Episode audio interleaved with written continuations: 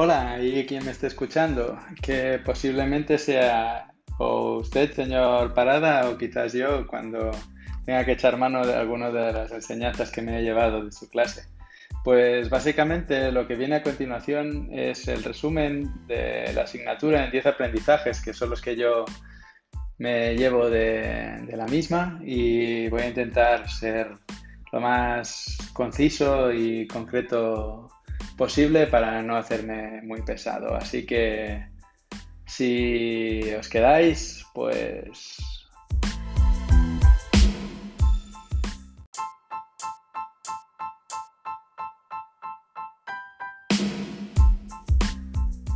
Bienvenidos, allá vamos.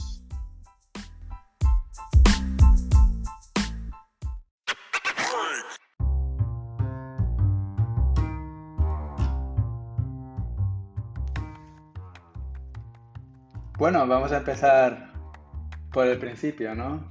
¿Qué es la primera cosa que he aprendido? Pues, ¿qué es la estrategia corporativa? Es la selección de en qué negocios debe estar presente la compañía. Se trata de crear valor dentro de la compañía, de forma que el valor global sea superior a cada una de las partes por separado y la rentabilidad superior a la de la competencia. Y tal y como nos remarcan mucho en casi todas las asignaturas del EMBA, esto tenemos que hacerlo mirando a largo plazo y de forma sostenida en el tiempo. Así que nos deberemos preguntar tres cosas. ¿Dónde crecer? ¿Cómo crecer? y si es necesaria alguna acción de parenting.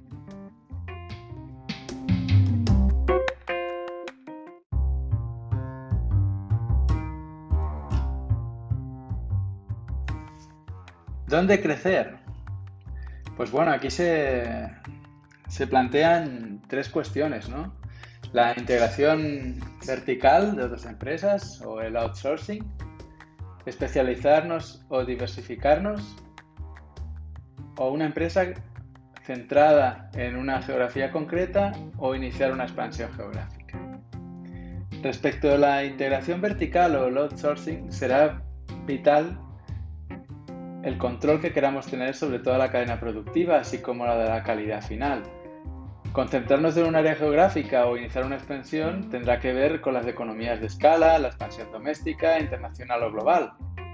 Y a nivel de especializarnos o diversificarnos, también tendrá que ver si tenemos una, una cartera de negocios diversificada, relacionados o no, así como las posibles economías de alcance.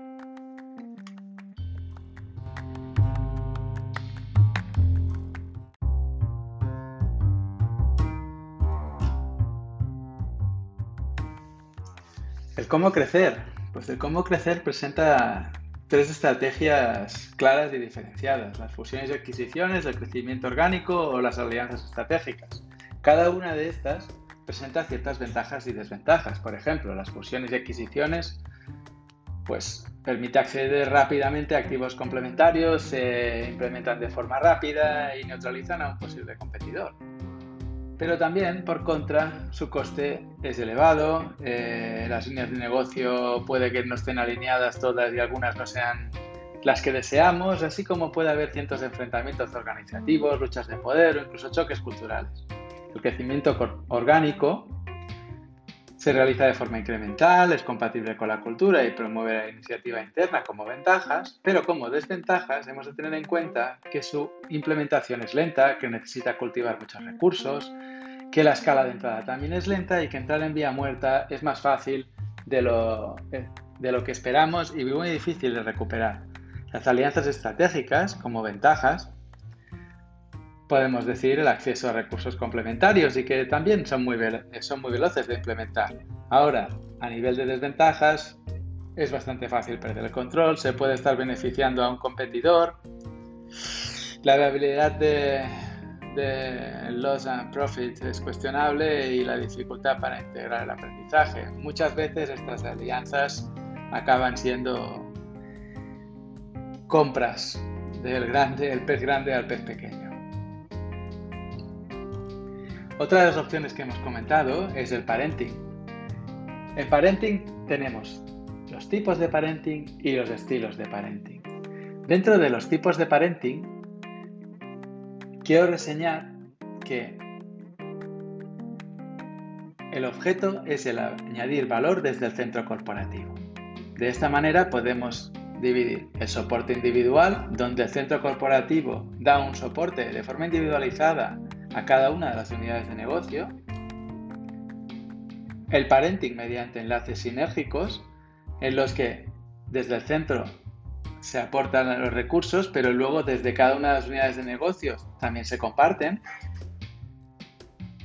El tipo de parenting donde se centralizan servicios y, funciones, en el que la unidad central tiene, por ejemplo, eh, una serie de áreas y el resto de unidades las centralizan desde allí y comparten eh, los beneficios de tenerlo centralizado, así como el desarrollo corporativo, en la que hay una especie de mentoring, eh, alguna unidad en concreto, para que se ponga al nivel de las otras y se alinee. se alinee perdón. En cuanto a los estilos de parenting, podríamos decir que hay cuatro. La aproximación estratégica, que pretende mantener la compañía enfocada en una estrategia particular, la innovación estratégica, donde el centro corporativo está en la constante innovación para romper las reglas del sector, el alineamiento estratégico, que consiste en alinear las estrategias de cada una de las unidades de negocio con la estrategia del centro corporativo, y la disciplina financiera, donde la concentración de los esfuerzos en los resultados financieros es el objeto de la compañía.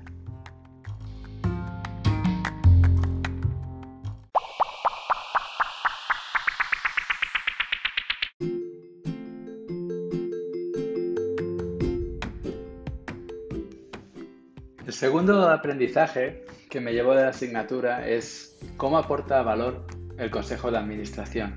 Es súper importante a tener en cuenta como CEO. La estrategia no deja de ser la búsqueda del valor. Así que hay que mantener un equilibrio entre la visión de los stakeholders y la visión de los shareholders. La compañía es un mix entre los grupos de interés que busca el alcance entre sus diferentes objetivos, pero la compañía también existe para maximizar el, patrimonio de los propietarios. Así que ese equilibrio es fundamental. El objetivo principal de la compañía consiste en ser rentable a largo plazo. Como lo hemos dicho antes, la creación de valor a largo plazo puede tener trade-offs a corto plazo. Las compañías más exitosas en la creación de valor a largo plazo para sus accionistas tienen una misión, dan prioridad a los objetivos de la compañía, no siempre coinciden con el interés a corto plazo de los accionistas. Tienen unos valores éticos fuertes y consistentes. Y la compañía debe tener en cuenta la misión, la visión y los valores en todo momento, mantener su reputación y la sensibilidad por su contorno social, político o medioambiental, que está tomando especial relevancia en los días que vivimos. Lo importante, por encima de todo, es conseguir beneficios sostenibles en el tiempo. Los beneficios se consiguen no por perseguir el beneficio, sino por perseguir los factores que generan los beneficios. Hay diferentes modelos de encaje en la función de la empresa. Por ejemplo, vimos el caso Santander, donde Emilio Botín Realizó una expansión mediante adquisiciones, incrementando la reputación más el valor de la marca, a pesar de las dificultades, ya que los países eran diferentes, con diferentes legislaciones, con diferente cultura, con diferente idioma, algunos con idiomas iguales, aunque la cultura era mucho más diferente de lo que se podía esperar en un principio, etc.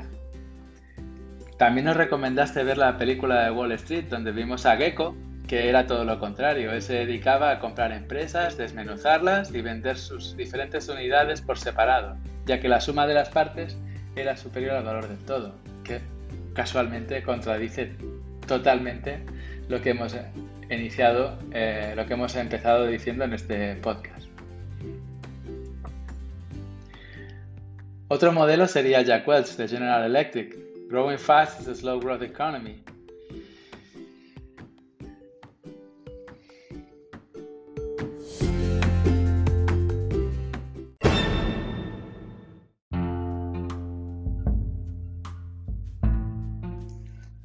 Tercer aprendizaje. ¿Qué preguntas son clave y debo resolver antes de iniciar un proceso de internacionalización? Pues básicamente el why, where, how, when y what's next. Hay que tener en cuenta primero la experiencia adquirida en el país de origen, modelar el terreno de juego del país donde vayas más allá de las estrategias de mercado, así como la política y las relaciones internacionales que afectan a los negocios globales. Así pues, vamos a empezar.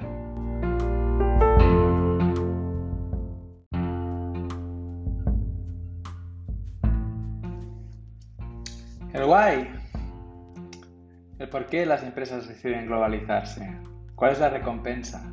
¿Por qué las firmas van al extranjero? ¿Por el tamaño de los mercados? ¿Por la rivalidad oligopólica? Bueno, también por acuerdos eh, a nivel internacional, así como por incrementar su clientela. Pero también cuenta el coste. Y todas estas cosas se tienen que tener en cuenta, tal y como llevo diciendo durante todo el podcast, para que el éxito y la rentabilidad sean a largo plazo. Pero ¿cuáles son las ventajas de la multinacionalización? Básicamente la eficiencia operacional, el posicionamiento y el riesgo del management, el aprendizaje y la, innovación.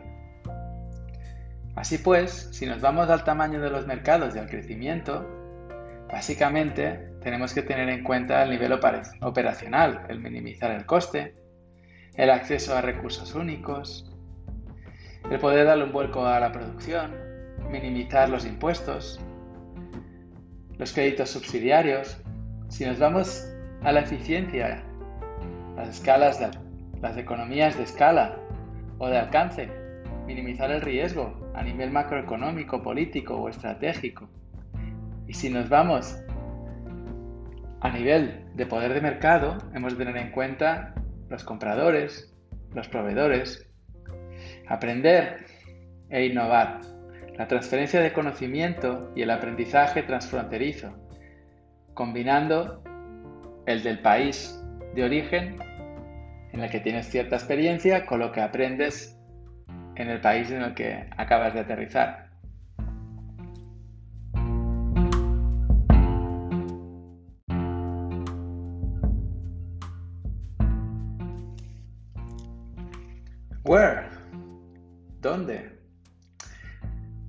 Antes de preguntarnos dónde, hay que aprender a mirar el mundo en función del interés de la empresa. Existen diferentes visiones en función de lo que a la empresa le interesa. Evidentemente hay una visión geográfica.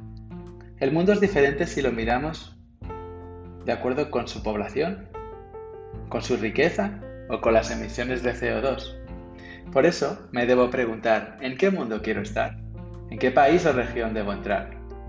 A nivel de mercados, siempre será más sencillo y más homogéneo entrar en mercados similares y siempre será más difícil entrar en mercados diferentes a los del país de origen, donde habitualmente acabaremos acudiendo a arbitrajes.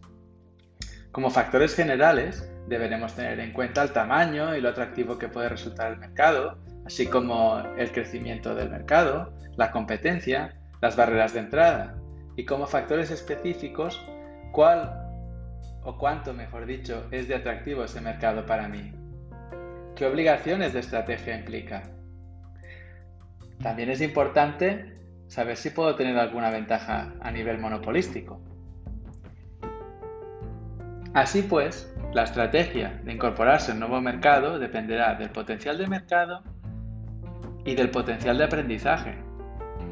Para el potencial de mercado tendré que ver el tamaño, y las expectativas de crecimiento. Pero para el potencial de aprendizaje debo incluir los retos que debo asumir. ¿Cómo de demandante y de sofisticado son los clientes para los productos y servicios de mi empresa? ¿Qué fuerza tiene la compañía de acuerdo con los estándares de calidad, el coste de fabricación o el tiempo de producción de ese país? Debo aprender las necesidades del mañana. ¿Y cuál es la fuerza permanente y continua de innovación que necesito? ¿Cómo evoluciona el mercado a nivel tecnológico, de innovación, de calidad, etcétera? Son preguntas que debo hacer antes de incorporarme. Es imprescindible para seleccionar el mercado. A su vez, para seleccionar el mercado, debo tener en cuenta la importancia estratégica del mercado, así como la habilidad de la compañía para poder explotarlo. Y en función de esto, quizás deberé entrar de forma secuencial, quizás de forma rápida, o aprovechar una oportunidad, una ventana que se ha abierto en la que algún cambio regulatorio o alguna empresa que podía ser competencia ha fallado y tenemos la oportunidad de entrar. O bien, una vez analizado el mercado, quizás lo mejor sea no entrar.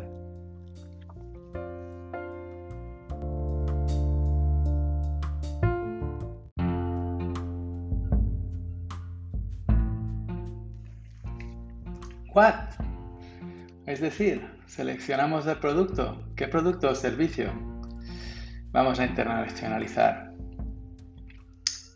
En función de básicamente dos factores. El grado de aceptación local requerido y los beneficios esperados de la globalización. Así pues, en función si estos dos requisitos son elevados o bajos, el mercado puede resultar moderadamente atractivo, muy atractivo o menos atractivo. Siempre existe un grado requerido de aceptación, un aprendizaje del mercado, del managing de la, de la gente de otros países, de las empresas subsidiarias extranjeras. Esto tiende a ser mayor en cuanto mayor es el crecimiento. El crecimiento manda en un mundo donde los consumidores son globales y los competidores también. Hay que tener en cuenta dos cosas. Los mercados económicamente estables, jurídicamente estables y políticamente estables son más, son más predictivos, está claro. Cuanto menor es el grado de adaptación, mejor relacionado con los beneficios. Más sencillo en cuanto más parecidos cercanos del país huésped al de origen. Parece de sentido común, ¿verdad? Sin embargo, en la película Gung Ho parece ser que no era tan evidente y el reto consistía en salvar las diferencias culturales. Exactamente igual que en cualquier otro negocio fuera de la pantalla.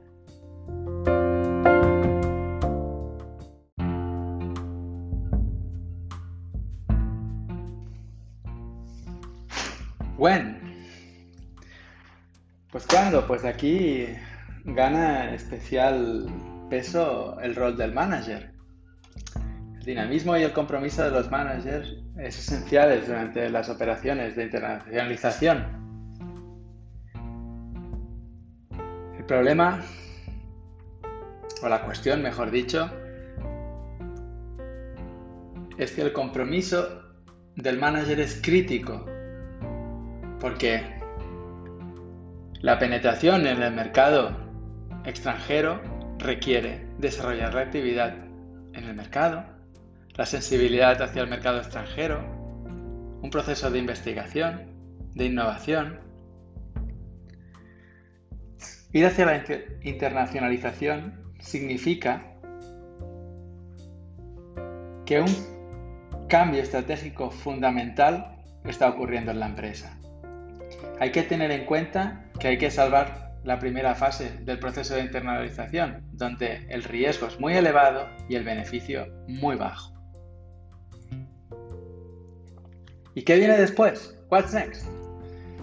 Transformar la presencia internacional en una ventaja competitiva, global, configurando y coordinando las actividades y transfiriendo habilidades y recursos a través de las diferentes localizaciones donde la empresa desarrolla su negocio.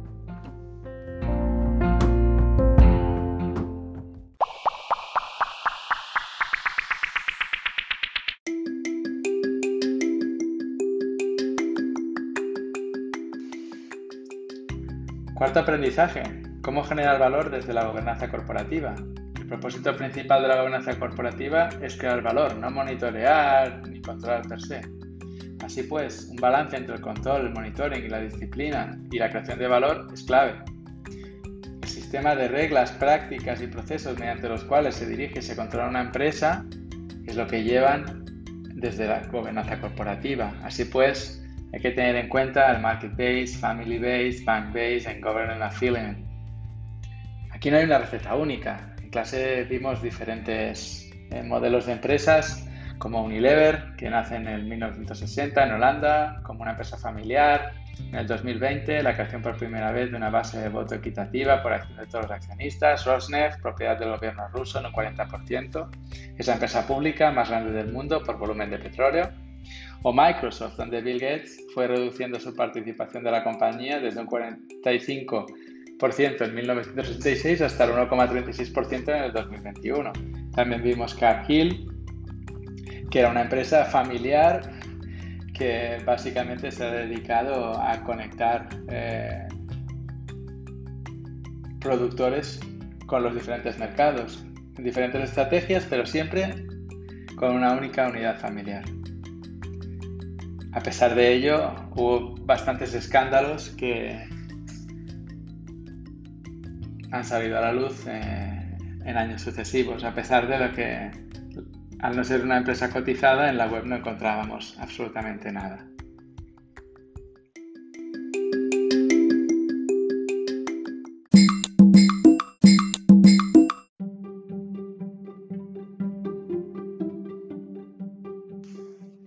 Quinto aprendizaje.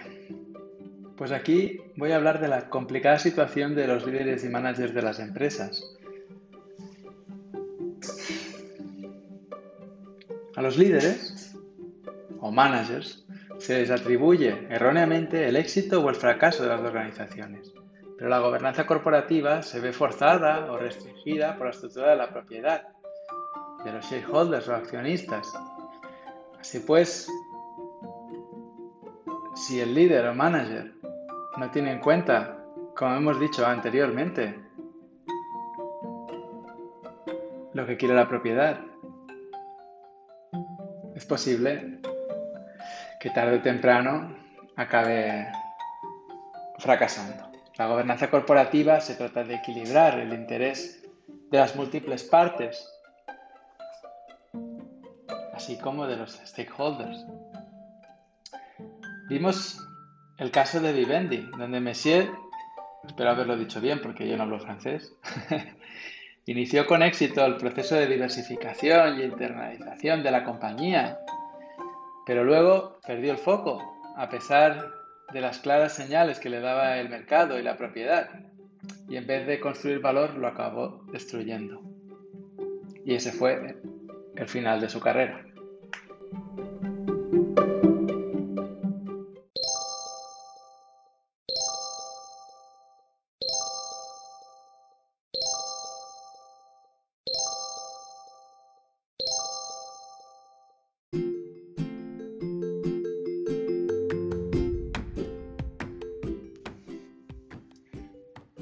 Aprendizaje número 6.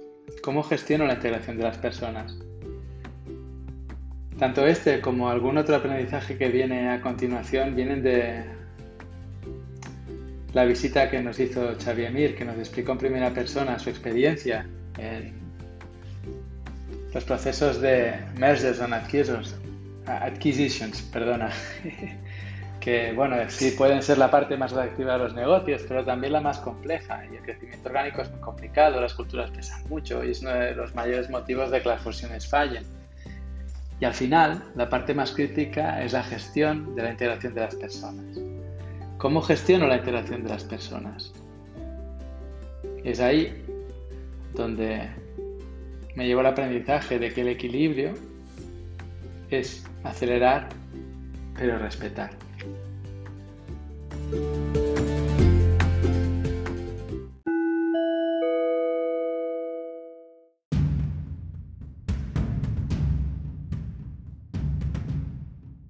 Atención.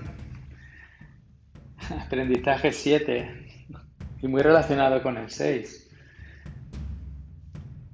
Mientras se está produciendo o se está trabajando en un proceso de fusión, se puede perder mucho tiempo para llevar a buen puerto este proceso. Y puede ser que si no te fijas de lo que sucede fuera de lo que estás trabajando, fracase.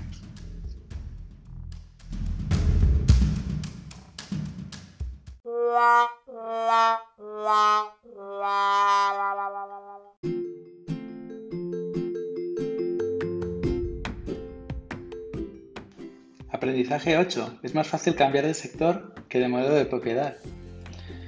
Bueno, todo esto venía a raíz de la de la experiencia que tenía Xavier Mir con las private equity. ¿no? Al final son otra cosa y es más fácil cambiar de sector que de modelo de propiedad porque la lógica es muy diferente. Hay un capital, se compra una firma, se le da una vuelta de 360 grados para venderlo y volver a guardar el dinero en la cartera. ¿no? Esto tiene un horizonte cortoplacista, implica reestructuraciones, compras, al final como directivo, qué tipo de propiedad es, qué modelo, qué piensan, hay que entenderlo. Otro comentario que, que hizo que también me apunté fue el First Mover Advantage, la ventaja de llegar primero. Llamó de anécdota que el perfecto ejecutivo era Western Mind Indian, Chinese Hard Worker. La mezcla de los dos. Algo imposible, parece ser, también por la cultura.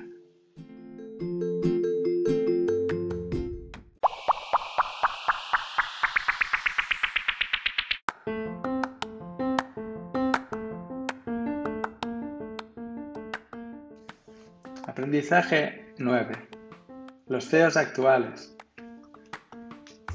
Siguiendo con la experiencia de Xavier, nos comentó las funciones actuales de los CEOs, qué deben hacer y así cuáles deben ser sus características. Creo que esto es de vital importancia tener en cuenta si algún día yo me encuentro en esa tesitura. Así pues, empezaré por las funciones. Las funciones de los CEOs actuales son el control del P&A, el cumplimiento del budget anual, la toma de decisiones para aumentar el beneficio de un crecimiento sostenible y rentable para el accionista. ¿Qué herramientas tiene para crecimiento? Pues el orgánico, crecer por el portfolio, el RD, crecer con canales de distribución nuevos, países donde vender, inorgánico, M&A, asociaciones y alianzas estratégicas, desinversión, de crecer para crecer. ¿Qué características debe tener el buen CEO? Bueno, o muy bueno en el área de desarrollo de la compañía, excepcionales en soft skills, empatía, autoconocimiento, resiliencia, dominio del tiempo, espacio de la comunicación pública, oratoria, porque al final el buen CEO viene a ser un vendedor de historias, un vendedor de proyectos, etc. Ser un buen CEO implica gestionar las emociones, pero además emocionar a los stakeholders. La actitud como clave del éxito, lo demás lo acabarás aprendiendo.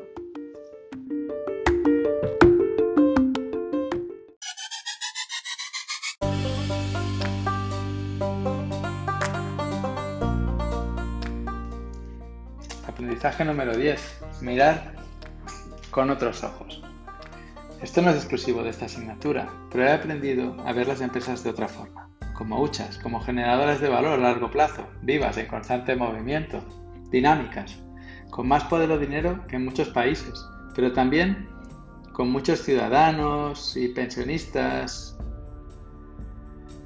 detrás. Por ejemplo, las mayores empresas pertenecen a fondos de inversión enormes o tienen un gran porcentaje de free flow por eso las decisiones que se toman en la empresa repercuten en la sociedad y lo que sucede en la sociedad repercute en la empresa. Así pues, se retroalimentan una con otra. En un mundo cada vez más dinámico y más digital, cada vez están más deslocalizadas, deslocalizados perdón, clientes, consumidores, suppliers, etc. Existen diferentes estrategias, pero No hay ninguna otra fórmula de éxito que la de que no hay fórmula de éxito. Las empresas han de ser flexibles y adaptarse a una sociedad cambiante. Si alguna vez tengo decisión en una de esas grandes empresas, antes de tomar cualquiera, debo considerar el impacto que ésta tenga en la propiedad, los stakeholders, la sociedad y en el equilibrio del planeta. Evitar rigideces y cruzar los dedos por último. En definitiva, a ver si tengo alguna vez este problema. Por otra parte, quiero decirle que ha sido un placer asistir a esta asignatura y muchas gracias por todo, profesor Parada. Seguimos en contacto.